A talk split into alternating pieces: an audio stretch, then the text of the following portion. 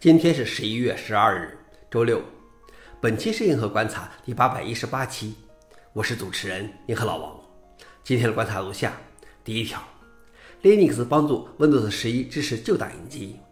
也许你有一些古老的激光打印机或一体机，但是它们没有 Windows 十一驱动程序，而 Linux 在支持旧硬件方面明显更好。如果驱动程序仍然可以编译，它就不会被删除。现在你可以通过在 WSL 中运行的 OpenPrint 使用旧打印机进行打印。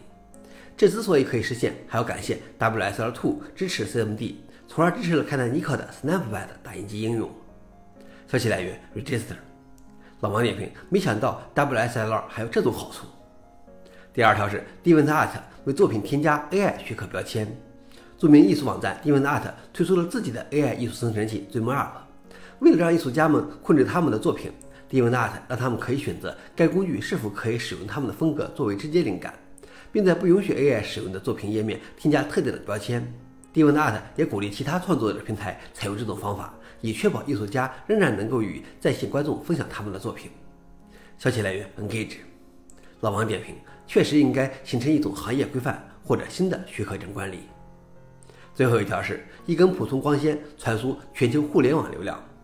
通过将五十五种模式的信号摄入单芯光纤，该团队能够以每秒一点五三 Pbps 的数据速率进行传输，一 Pbps 相当于一百万 Gbps。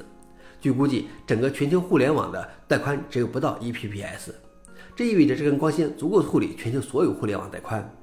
虽然这不是最快的传输速率，之前有日本研究机构达到了一点八四 Pbps 的速度。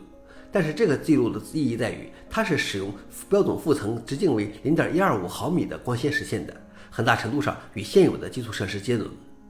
消息来源：汤姆斯哈德威尔。老王点评：带宽扩展的太快，说不准以后个人设备也需要几个 G 的带宽了。